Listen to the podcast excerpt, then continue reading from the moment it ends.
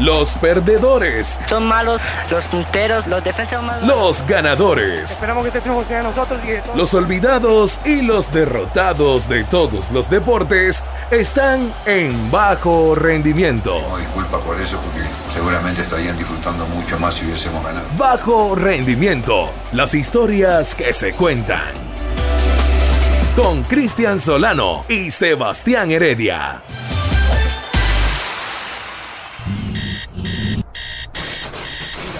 Tira, Tyrannosaurus Rex, piso el ritmo y te dan tembleques. Retumban todos los tabiques. ¿Quieres volar? Pues vuela, no te compliques. Yo no soy tu ex, eres libre. Como un recién nacido en Fontibre. Haz que tu haz vibre, en paz vive.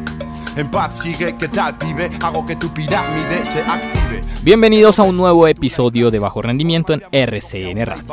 Apuesta a esto y nunca fallas. Van a morir los que no y los que fuman farias. Igual los que consuman rayas. Hay ataúdes para todos y aún hay tallas. No quieras ser bueno en muchas áreas, solo estrictamente necesarias. Hállalas, busca una pasión que te seduzca, etrusca o turca. Sebastián, el tema de hoy acá en Bajo Rendimiento, como ya lo habíamos conversado, es el tema de la nutrición, que no es ajeno ni menor eh, al deportista, tanto el deportista profesional como el deportista amateur, ¿no? Eh, uno de los casos, no sé, más resonados puede ser Djokovic, ¿se acuerda? Sí. En algún momento dice, mire, el gluten no es lo mío, le dicen, y el tipo pues arranca con una, con una dieta en particular. ¿Se acuerda de un episodio muy chistoso que, o sea, al final no se pudo comprobar nada, pero que decían que Sebastián Pérez no rendía en Boca porque era vegano, por ejemplo? Sí, sí, sí. Además, con el saludo para usted, sí. Cristian, eh, que también iba ahí con una cuestión de cómo es posible que el volante de marca de, de, de Boca, Boca Juniors no sea, eh, pues sea vegano. Eh, no ellos, quieren, ellos quieren que el, el volante cinco de Boca coma humana. carne humana. Sí, sí, exacto. Eh, también casos que eh, se acuerda cuando Messi tenía esos episodios en los que eh, trasbocaba en la cancha. Sí. Decían que también hubo un cambio de, de alimentación en la dieta de Messi que ayudó a que pues eh, estos efectos que tenía eh, mejoraran, uh-huh. por ejemplo. Y mire que hay otro tema que me parece muy particular que usted recordará, tal vez es con Caster Semenya, y, y creo que es un debate que se va a venir y lo vamos a charlar con nuestro invitado también, el tema de la testosterona. Y particularmente, por ejemplo, en el deporte olímpico. O sea, ¿cómo vamos a empezar a medir el tema? Porque, digamos, esto de masculino, femenino, yo creo que con todo lo que está pasando, en algún momento se va a modificar. Sí. Y, no sé, va, se va a empezar a competir por niveles de testosterona, no sé, supongo. Eh, ¿Cuál es la incidencia de esa testosterona? Porque Caster Semenya, como le decía, eh, le reportaba niveles muy altos, ¿se acuerda? Sí, sí, y sí. Como que le iban a sancionar y toda la cosa, pero era, era porque su organismo la producía. Y la U A D A o la A M A, la Agencia Mundial Antidoping, decía como, no, vea, esto está mal con esta señora, no puede competir, pero sí, es que es una cosa natural. Pero bueno, de este tema que creo que son muy interesantes, o sea, no todo sí. puede ser la táctica y, y el juego y lo mismo y el deporte en sí. Eh, vamos eh, a charlar con el doctor Antonio Hernández. Él es español, él es licenciado de la Facultad de Medicina de Valencia, máster en nutrición ortomolecular y medicina natural, y es, estudia eh, muy juiciosamente el tema de la nutrición, tiene más o menos quince años de experiencia, ha trabajado con deportistas como Javi Martínez, Thiago Alcántara, ahorita está con Sergio Maravilla Martínez, y eh, ya ha trabajado en dos libros, y el más reciente, porque por eso vamos a charlar con él también, es La testosterona, la hormona de la vida. Así que, eh, doctor Antonio Hernández, ¿cómo le va? Bienvenido a R C N Radio Colombia, ¿cómo está? Muy bien y muy contento, Cristian, porque me hayáis invitado a vuestro espacio y podamos depositar nuestro grano de arena en cuanto a la divulgación de temas tan interesantes como, como el D I E, como, como la testosterona, la nutrición y todo lo que tiene que ver con la performance y el rendimiento deportivo. Doctor Hernández, usted también tiene un canal de YouTube, ¿cierto?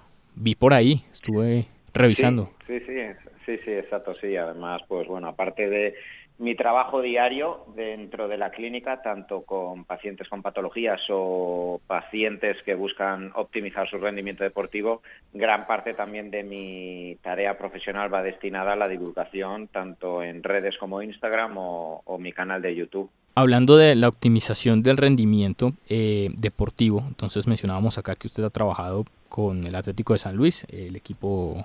Sí. Eh, filial de Atlético de Madrid, con Raúl Albiol, con Javi Martínez, Diego Alcántara, Diego Alcántara que hace poco se hizo un golazo con el Liverpool, bueno, Sergio Maravilla Martínez, eh, con Correa, también jugador de Atlético de Madrid.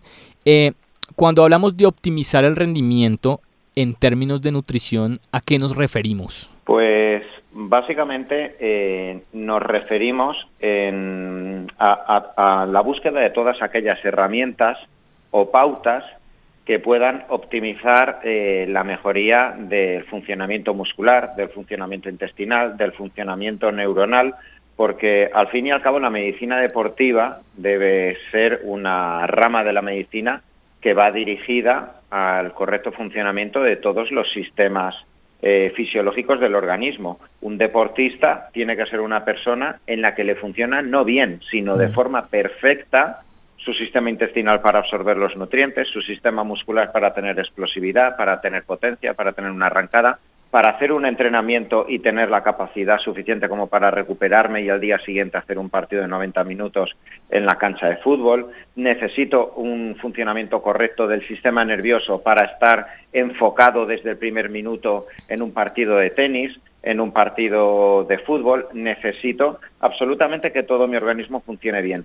Y qué duda cabe que eh, la correcta homeostasis o el correcto equilibrio del funcionamiento de todos estos sistemas fisiológicos de un deportista depende de las calorías que como, depende de la calidad de los alimentos que como, del horario donde yo como las ingestas, de qué tomo antes de un entrenamiento o de un partido de fútbol, de qué tomo en el descanso para aportar la correcta hidratación, minerales y, en definitiva, eh, aportar la gasolina que tiene que ser de primera y que tiene que ser personalizada e individualizada según las características y el contexto clínico de cada, un, de cada uno de los deportistas. Eso le iba a preguntar, porque teniendo como referencia el fútbol, es un plantel de donde a veces hay, no sé, treinta futbolistas, eh, y hay, pregunto, y esto es desde la pura ignorancia, ¿hay una dieta general y una dieta particular eh, para, para el plantel? Pues eh, fíjate, Cristian, que esta es una de las cosas que más me ha llamado la atención dentro de mi práctica clínica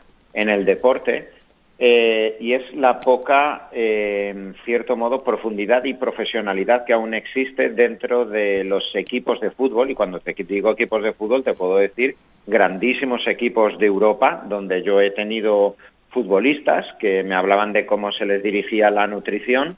Y la verdad, pues bueno, brillaba un poquito por la falta de profundidad y de personalización en cuanto a las características o necesidades de cada uno de los deportistas, porque como tú bien dices, en muchas ocasiones eh, pues los una plantilla de veinticinco, de treinta jugadores prácticamente estaban comiendo todos los mismos, el mismo tipo de hidrato, de proteínas, sin atender a las hipersensibilidades que a lo mejor puede tener un jugador a un determinado alimento. Antes habéis hablado de ese caso tan conocido de la hipersensibilidad al gluten, muy conocida en el caso de Djokovic y de muchos otros deportistas, y que a raíz de eh, aportar una nutrición personalizada se generó el punto de inflexión para, para, para, eh, para generar ese crecimiento deportivo en su carrera. Y por desgracia eh, yo lo, lo veo muchísimo eh, dentro sobre todo del fútbol, pero también podríamos hablar de de equipos de balonmano, de, de baloncesto, donde se suele trabajar con dietas genéricas y, al igual que en muchas ocasiones se tiene que hacer un trabajo específico de rehabilitación, de preparación deportiva, de acondicionamiento tras una lesión, eh, y cada, cada plan debe eh, ser individualizado según las características de cada uno de los futbolistas, o incluso según la línea donde juegas, si eres centrocampista, si eres una persona que tiene que hacer mucho recorrido, muchos kilómetros, pero no necesitas tanto de explosividad, etcétera, pues tu preparación deportiva debe ser diferente que la de un portero eh, con cada uno de los jugadores, y más sabiendo la repercusión que esto tiene dentro del, del rendimiento y dentro de la longevidad del deportista. Debería atenderse cada vez más a la personalización y la individualidad de cada uno de los aspectos nutric- nutricionales. Doctor Hernández, un saludo, y yendo por esta misma línea de la nutrición específica para cada jugador, eh, en Colombia y en general en los países eh, sudamericanos, los jugadores vienen de un contexto de, de extrema pobreza en los que desde niños eh, no tienen una buena nutrición, y eso les genera eh, bastantes problemas en su carrera. Yo le quería preguntar, cuando estos jugadores llegan a, a clubes europeos o ya son profesionales, ¿qué se puede hacer desde la nutrición para de pronto corregir estas falencias que tienen al inicio de sus vidas, o si de pronto también son daños que, que son irreparables a, a largo plazo? Eh, pues Fíjate, esta, eh, me gusta esta pregunta eh, porque es algo que en, estoy observando en los últimos años. Fija, eh, fíjate que en Europa yo creo que estamos aconteciendo a un cambio de paradigma respecto a la preparación deportiva, el acondicionamiento y el estatus físico que tienen los futbolistas. Seguro que os estáis dando cuenta cómo en los últimos cinco o seis años se puede observar cómo la musculatura del futbolista europeo cada vez es mayor. Estamos viviendo un punto de inflexión en el fútbol donde cada vez se busca quizá menos a un futbolista talentoso, técnico, pero cada vez se busca más a verdaderos atletas. Eh, yo recuerdo, y esto lo, lo explico en mi libro, como en la, en la pandemia, esos tres meses donde todos los deportistas, al igual que el resto del mundo, tuvieron que estar metidos en casa, se aprovechó por parte de muchísimos clubes y muchísimos preparadores físicos para que durante esos tres meses se realizase mucho un trabajo dirigido a la hipertrofia, al trabajo muscular, al acondicionamiento, lo cual generó que tras la salida de la pandemia empezarán a aparecer fotografías de muchísimos futbolistas y deportistas con cuatro o cinco kilos más de masa muscular. Solo hay que ver la complexión con la que llegaron muchísimos jugadores del Bayern de Múnich a esa final de Champions League, Eh, viendo verdaderos eh, pues eh, atletas que, mm. que, que, que, que, que se encontraban en la cancha de fútbol, de fútbol barriendo al, al P S G y, y fueron futbolistas que subieron tres cuatro kilos de masa muscular porque trabajaron en, en su casa eh, con una nutrición y un ejercicio adaptado dirigido a la construcción de masa muscular. Y eso lo estamos viendo eh, constantemente en la Premier League, en la Liga Alemana, en la, en la Primera División de Liga Española. Cada vez estamos viendo a futbolistas con más masa muscular. Podemos ver a Cristiano Ronaldo, podemos ver a Sergio Ramos, podemos ver a eh, Ibrahimovic. Esto está impactando en que el fútbol es diferente, es más físico, y esto está permitiendo además mejor prevención de lesiones y mayor longevidad de los futbolistas. Por eso nos podemos encontrar el caso de Buffon con cuarenta y tres años, Ibrahimovic con cuarenta, eh, Cristiano haciendo grandes contratos con treinta y seis años, Messi. Se están alargando las carreras porque hay más masa muscular. Y esto está generando una brecha con el futbolista de Sudamérica, clarísimamente.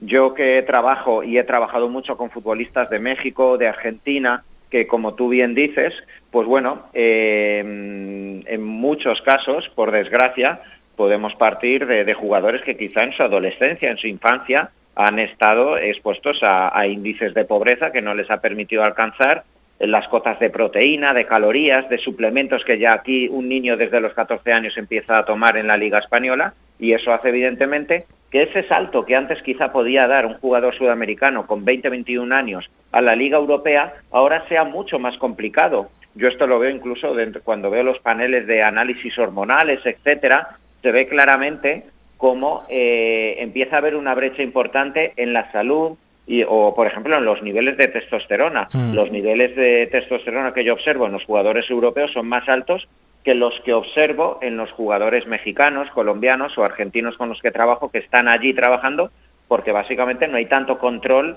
nutricional. Entonces creo que ahora mismo eh, se está generando esa brecha, y antes, pues bueno, un, un jugador argentino o colombiano con una gran técnica podía dar el salto y generar una adaptación paulatina, pero ahora es muy probable que sin ese trabajo físico, sin esa complexión muscular y la adaptación nutricional, un jugador de Latinoamérica que dé el salto a un gran equipo eh, español, alemán, inglés, pues pueda estar mucho más predispuesto a lesiones o a no tener la capacidad de aguantar el cuerpo a cuerpo contra los tanques, literalmente tíos de noventa a noventa y cinco kilos que hay en Europa. Y evidentemente esto se va a trasladar a que se tenga que generar una adaptación. Los preparadores físicos, los nutricionistas y los propios clubes de Latinoamérica, estoy seguro que van a tomar conciencia de todo esto, porque al final lo que quiere todo jugador sudamericano también es optar a dar ese salto a las grandes ligas europeas.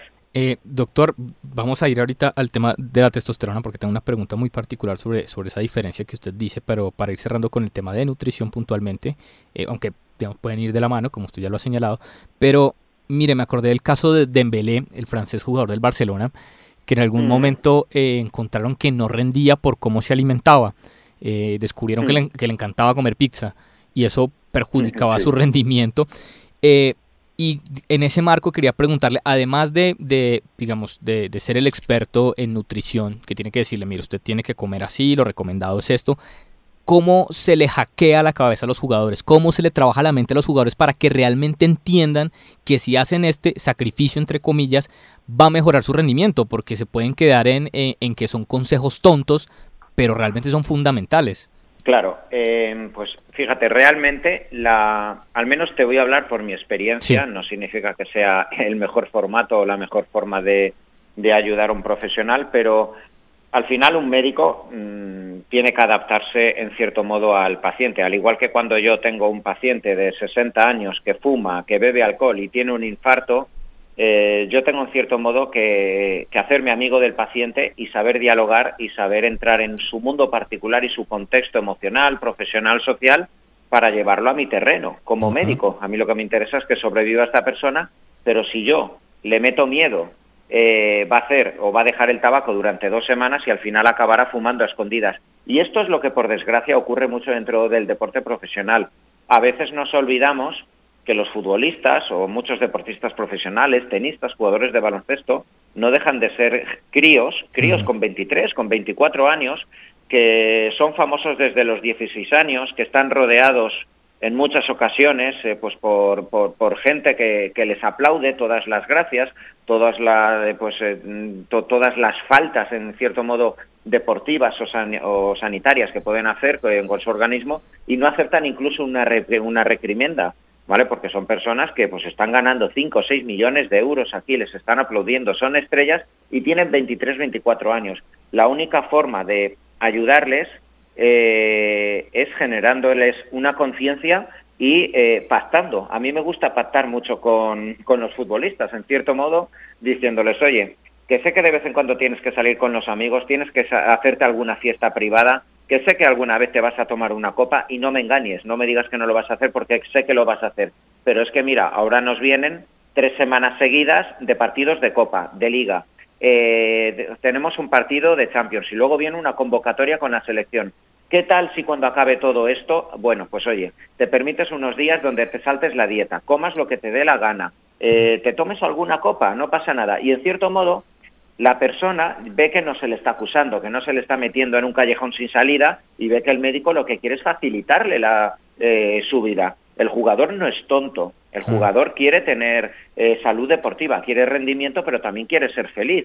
Y, en cierto modo, cuando lo, se siente sostenido y se siente entendido, al igual que después de los partidos, muchas veces pues le digo, oye, mira, pues si te tienes que tomar una hamburguesa, hazlo el día de después del partido, que ya hemos, eh, ya hemos conseguido, después del partido, ya hemos conseguido que llegues desinflamado al partido, que hayas generado el rendimiento y te lo has ganado, etcétera. Entonces, para mí creo que de hecho es la única forma de que no solo un deportista, un ser humano se sienta acompañado por un médico que quiere velar por su salud, pero le está entendiendo en su faceta que, que al final no es fácil para ellos. Son personas con mucha presión, son personas sometidas a mucha crítica social, son personas muy autoexigentes y como todo ser humano tienen muchos momentos de tentación para evadir, pues comiendo, eh, bebiendo alcohol, saliendo de fiesta y eso pues al final son críos de veinticuatro o veinticinco años que hay que entender su contexto. Doctor, quería preguntarle por el caso específico de estos futbolistas que tienen una tendencia a, al sobrepeso.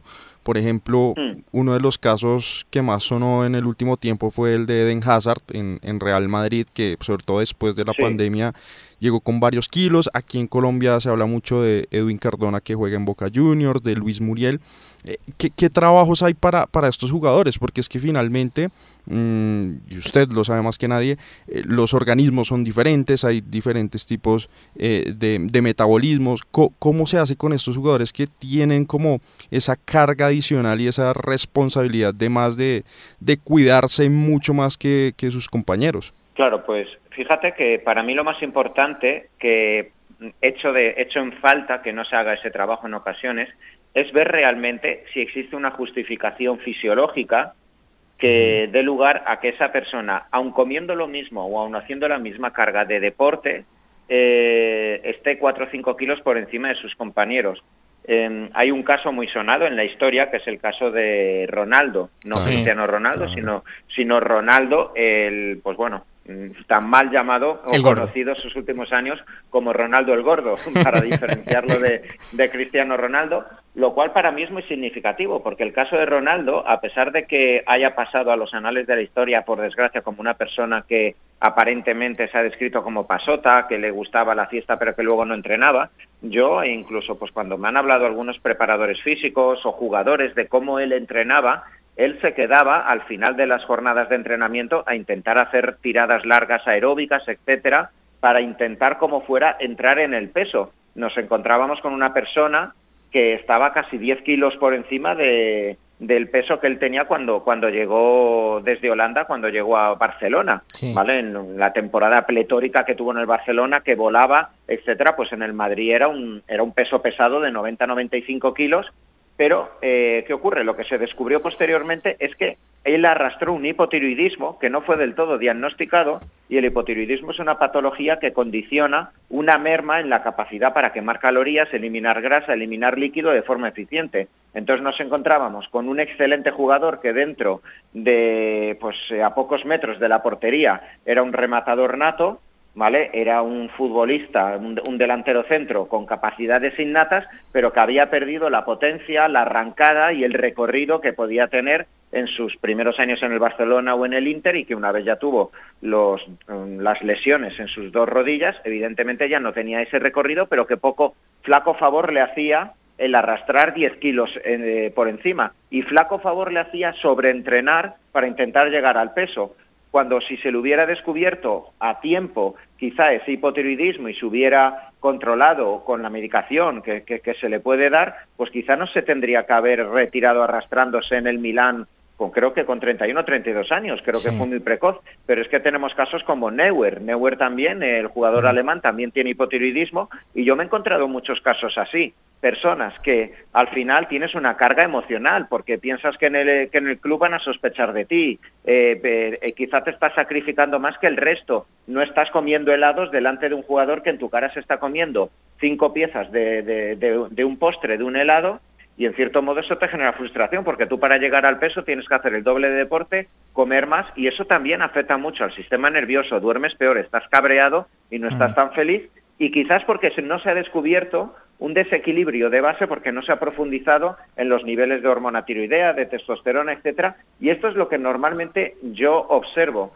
Normalmente podemos tender a pensar que el futbolista o el deportista eh, es gandul, que es una persona que sí. no quiere entrenar, pero normalmente eh, son personas jóvenes de veintiséis, de veintisiete, de veintiocho años.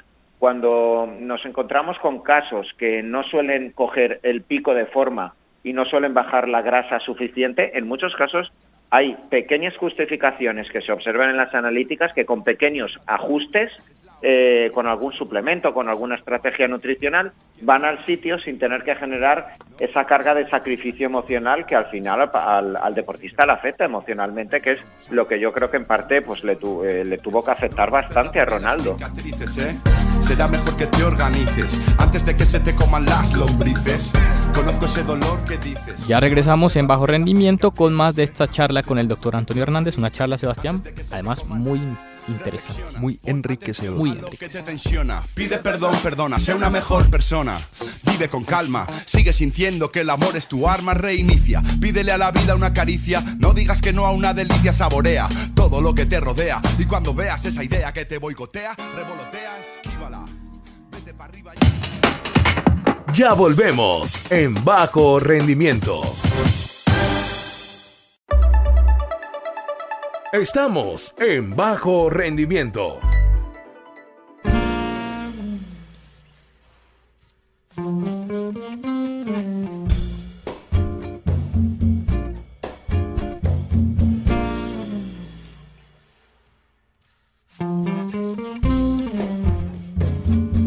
Continuamos hablando aquí en Bajo Rendimiento con el doctor Antonio Hernández. Doctor, eh, pasemos al tema de la testosterona, porque como lo reseñábamos eh, hace un rato, usted eh, escribió un libro llamado Testosterona, la hormona de la vida. Eh, vamos mm. a ver, nos to- acá hemos tenido que ver mm, pedacitos por, por Amazon, porque acá lo hemos buscado eh, físico, todavía no ha llegado, esperemos que pronto llegue por acá sí. a nuestro país.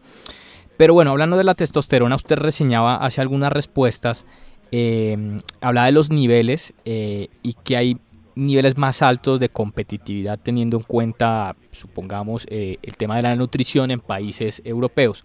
Pero antes de eso, quiero que nos explique qué es la testosterona. O sea, nosotros constantemente hablamos que la testosterona, esto, que los niveles, que para esto, que se relaciona generalmente con, con lo masculino, la testosterona. Pero, ¿qué es la testosterona?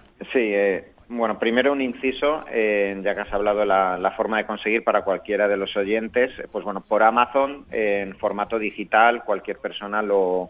Lo, lo, lo va a poder conseguir. Entonces, pues bueno, si alguno uh-huh. de los oyentes está interesado, pues puede conseguirlo de, de forma digital.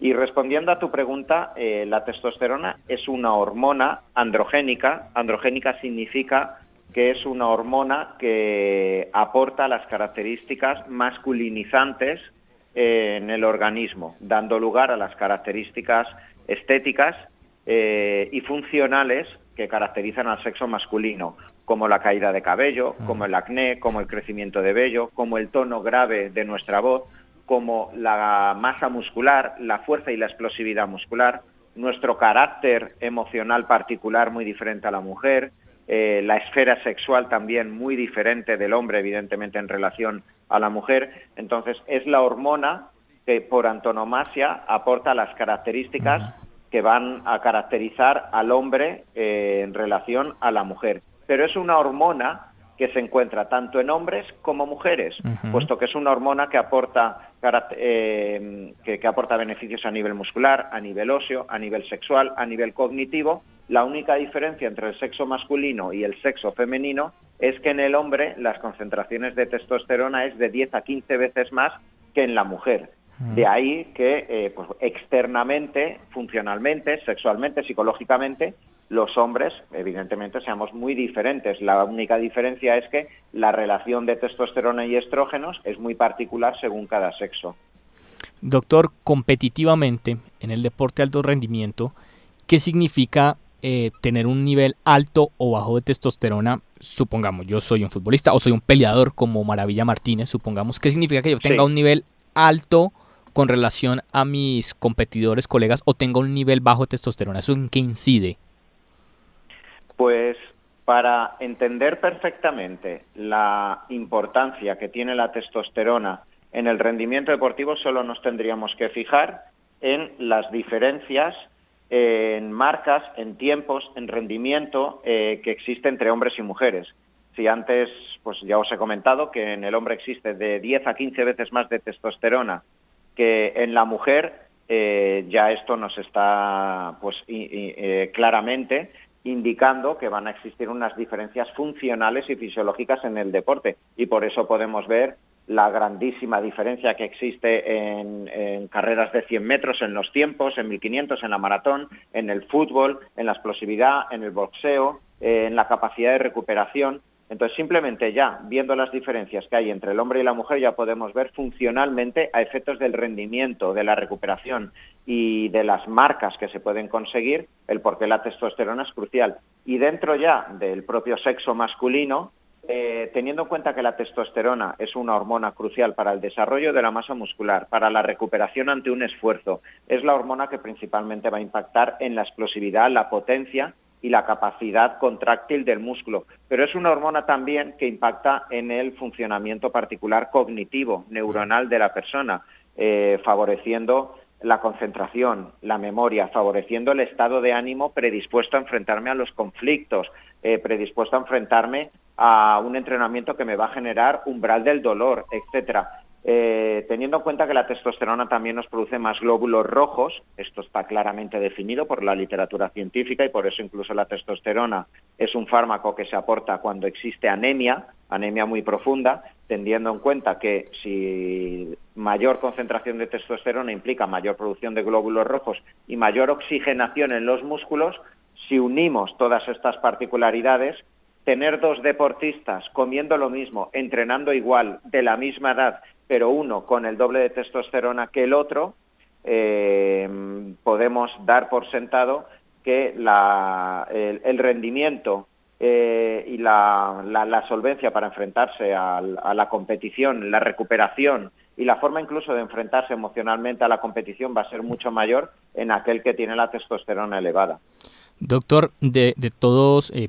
los pacientes o de todas las personas, los deportistas con los que ha trabajado, hay un caso particular que esté relacionado con el de la testosterona, no sé, que llegue con niveles bajos y haya tenido todo un trabajo, un proceso para mejorar eso y, y se haya vuelto mucho más competitivo. Bueno, sí se puede comentar porque sé que hay un secreto profesional, pero para, para ejemplificar lo importante de la testosterona. Pues mira, no te voy a hablar de un caso en particular, sino de la experiencia que tuve, eh, pero ojo, no solo yo, esto lo he hablado con muchísimos de mis colegas, médicos deportivos, nutricionistas, preparadores físicos, y lo explico en, en mi libro de testosterona. Antes ya, ya he dejado un adelanto, que es lo que ocurrió en la, en la pandemia. Uh-huh. Sí, sí, sí. La pandemia fue realmente una, una circunstancia que nos aportó una verdadera oportunidad a muchos médicos deportivos y preparadores físicos, porque era el momento perfecto para aprovechar eh, esas diez, doce, catorce semanas hasta la vuelta a los terrenos de juego y las competiciones para hacer lo que, lo que no suele eh, ocurrir durante la planificación deportiva de muchos deportistas. Normalmente, aunque cada vez se aplica más los ejercicios de fuerza y las planificaciones dirigidas a la construcción de masa muscular, al final, en una pretemporada tienes tres, cuatro, cinco, seis semanas y puedes hacer algo más de fuerza, pero enseguida la persona tiene que estar con un pico de forma para empezar su temporada. Pero aquí nos encontrábamos con diez, doce semanas seguro que íbamos a tener de corte de liga hasta que volviéramos a empezar.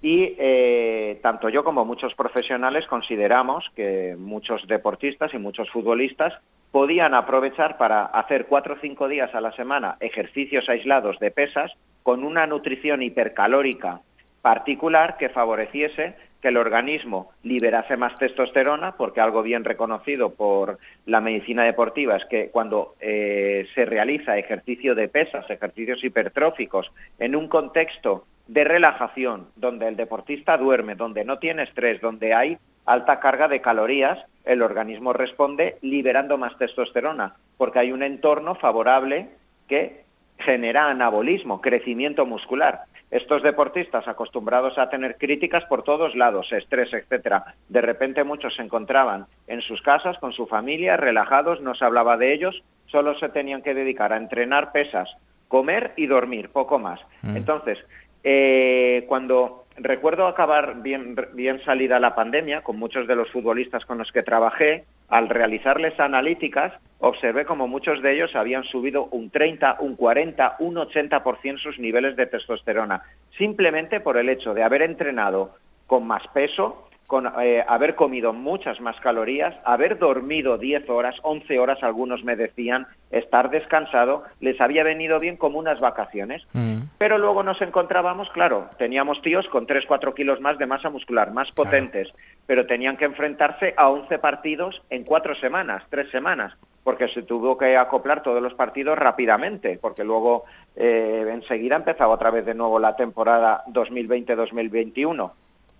Y fue, y esto fue muy ejemplar para, para muchos de nosotros que trabajamos con analíticas, como claro, el tener que hacer tres partidos semanales para muchos de ellos, tener que alargar algunos pacientes que tuve, pues como el caso de Raúl Albiol, teniendo sí. que llegar a la final de, de la Europa League, etcétera, eh, pues sí, con mucha carga de estrés, porque él también, pues claro, tenía la incertidumbre de si luego sería convocado por Luis Enrique, teníamos que acelerar los tiempos, bajarle de peso, etcétera. Pues con muchos de estos futbolistas que tuvieron que trabajar mucho para poder hacer sus tres partidos semanales, literalmente a la práctica totalidad, en esas cuatro semanas se les redujo el cincuenta por ciento de testosterona por la carga de estrés.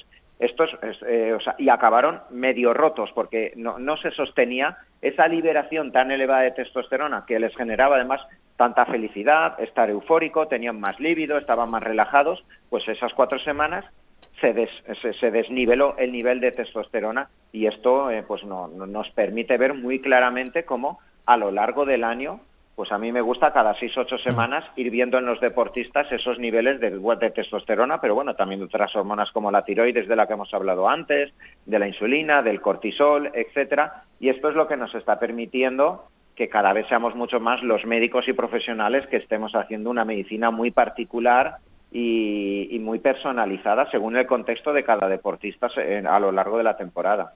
Doctor, menciona usted a Raúl Albiol, y Raúl Albiol hoy tiene treinta y seis años.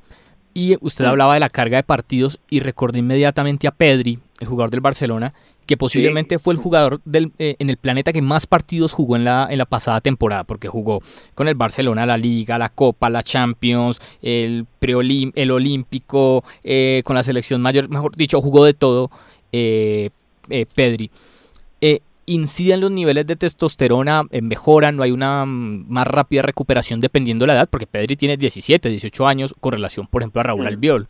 Sí, sí, claro que inciden, de hecho... En, en esos años, mmm, con, yo tengo, pues, de hecho, eh, a mí me encanta trabajar con jugadores antes de que den el salto a, a Primera División o que den ya su, su estrellato definitivo a, al ejercicio profesional, porque con, cuando empiezas a trabajar con un tenista, con un futbolista, con un jugador de, de baloncesto, con quince, dieciséis años, puedes asegurarte que no, eh, que no tengan un déficit calórico. A estas edades el entusiasmo y la energía es tal en cualquier jugador que muchas veces yo me llevo las manos a la cabeza porque están clarísimamente en un déficit calórico. Es que hasta se les olvida comer, pero es tal el entusiasmo, la energía que tienen, que, que, que pueden ir sobrados.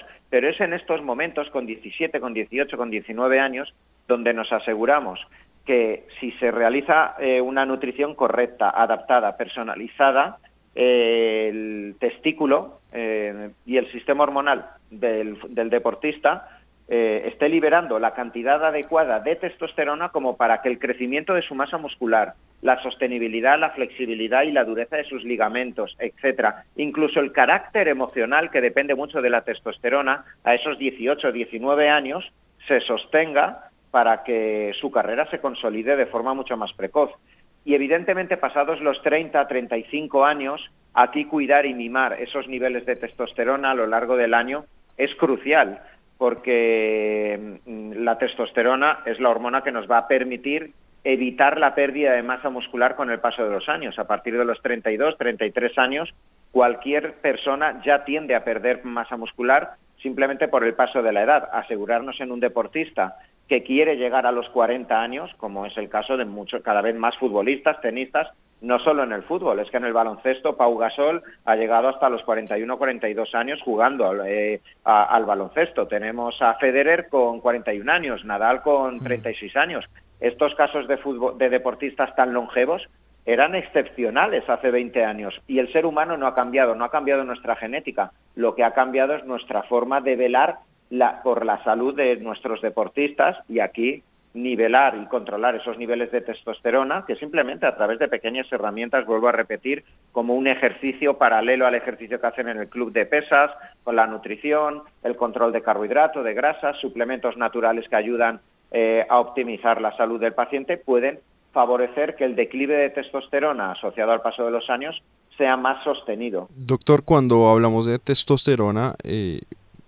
pensamos y, y vemos cómo incide en el físico y con lo que usted nos cuenta de, en, en los deportistas, pero me llama mucho la atención eh, cómo también incide de manera importante en, en el carácter de, de los deportistas, y es algo que, que también habla de cómo puede afectar o no su salud mental, que es un tema que también se ha hablado mucho en el deporte eh, en el último tiempo. Entonces, ¿cómo es directamente esta incidencia de la testosterona, no solo en, esto, en este plano físico, sino en el eh, tema de la personalidad del jugador, eh, en, en su cabeza, en su estado anímico?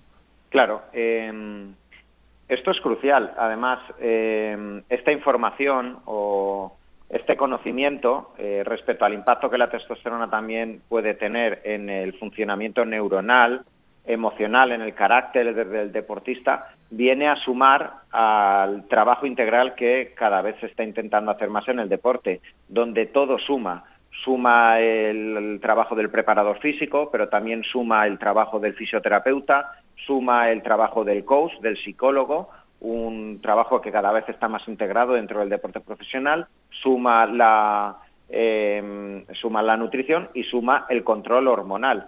Y aquí la testosterona tiene mucho que decir. Eh, fíjate que más allá del deporte, uno de los procesos más estudiados y donde existe más información robusta alrededor de los beneficios de la testosterona es cómo a partir de los cuarenta, cuarenta y cinco años muchos de los procesos que dan lugar a depresión, a ansiedad, a frustración, a cabreo en cierto modo con la vida en muchos hombres, en lo que se denomina la andropausia, que es el proceso paralelo a la menopausia de la mujer, el proceso por el cual se pierde testosterona y que ocasiona, en cierto modo, malestar con la vida, porque yo tengo menos testosterona, me siento menos competente ante la vida, menos capaz de hacer los proyectos de antes, más inseguro, me baja mi autoestima y eso me genera eh, pérdida de carácter, pérdida de, eh, de la capacidad y competencia para encarar los problemas del día a día. Pues esto es dramático para un futbolista. ¿Qué le puede pasar a un futbolista que ha fallado un penalti, que ha tenido mucha crítica, que el míster le, le ha puesto al siguiente partido en la grada por un castigo, simplemente porque ha considerado que le ha bajado el rendimiento deportivo?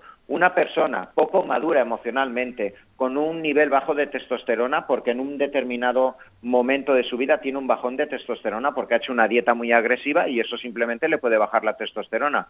Pues un movimiento estratégico del míster, una crítica social en Twitter, eh, una crítica de, de, de, de su afición le puede hundir, o simplemente puede salir al campo y no tener la capacidad de enfrentarse al adversario o de echar la mirada que hay que mirar a un árbitro cuando le va a sacar la tarjeta, y esa mirada eh, te permite conciliarte Con, eh, con el árbitro como para saber manejar la situación emocional, que es crucial dentro del deporte y dentro de un campo de fútbol. Entonces, eh, sabiendo que la testosterona tiene un impacto crucial en el foco cognitivo, en las habilidades eh, cerebrales para, en los últimos minutos, por ejemplo, de un partido de fútbol, ser lo suficientemente pillo para en un córner marcar en el minuto noventa y tres y no venirte abajo, tirar de tu equipo emocionalmente, eh, estar en unas semifinales de, de un torneo y que la presión no pueda contigo y que tú puedas tirar de, del carro de, de, de todos tus compañeros. Pues esto se ve claramente, y yo lo veo constantemente, incluso el carácter, la forma de hablar, eh, cómo la persona la veo más floja que en otros momentos donde tiene la testosterona más alta. Así que, eh, pues realmente pienso que estamos en, eh, en unos tiempos donde vamos a vivir una revolución en cuanto a los conocimientos fisiológicos eh, que podemos eh, aportar y las ayudas que podemos aportar por todo este conocimiento, tanto por la testosterona como por el resto de funcionamiento hormonal. Bueno, muy interesante, y para estar pendientes de esta revolución, pues qué más que seguir al doctor Antonio Hernández. Eh, doctor, ¿nos recuerda dónde lo podemos seguir, por favor? Sí, pues en Instagram me podéis encontrar con la dirección dr, d de dedo, r de Roma, punto a Hernández, dr punto a Hernández. Y en YouTube me podríais encontrar eh, como D R Hernández. Así en mis dos redes sociales me, me podéis encontrar. Y entonces en Amazon el libro Testosterona, la hormona de la vida, que para quienes estamos acá en Colombia los podemos consumir gracias a Amazon eh, de manera digital. Doctor, muchísimas gracias por estar aquí en Bajo Rendimiento. Creo que fue una charla muy instructiva además. Muchas gracias. Muchísimas gracias a vosotros.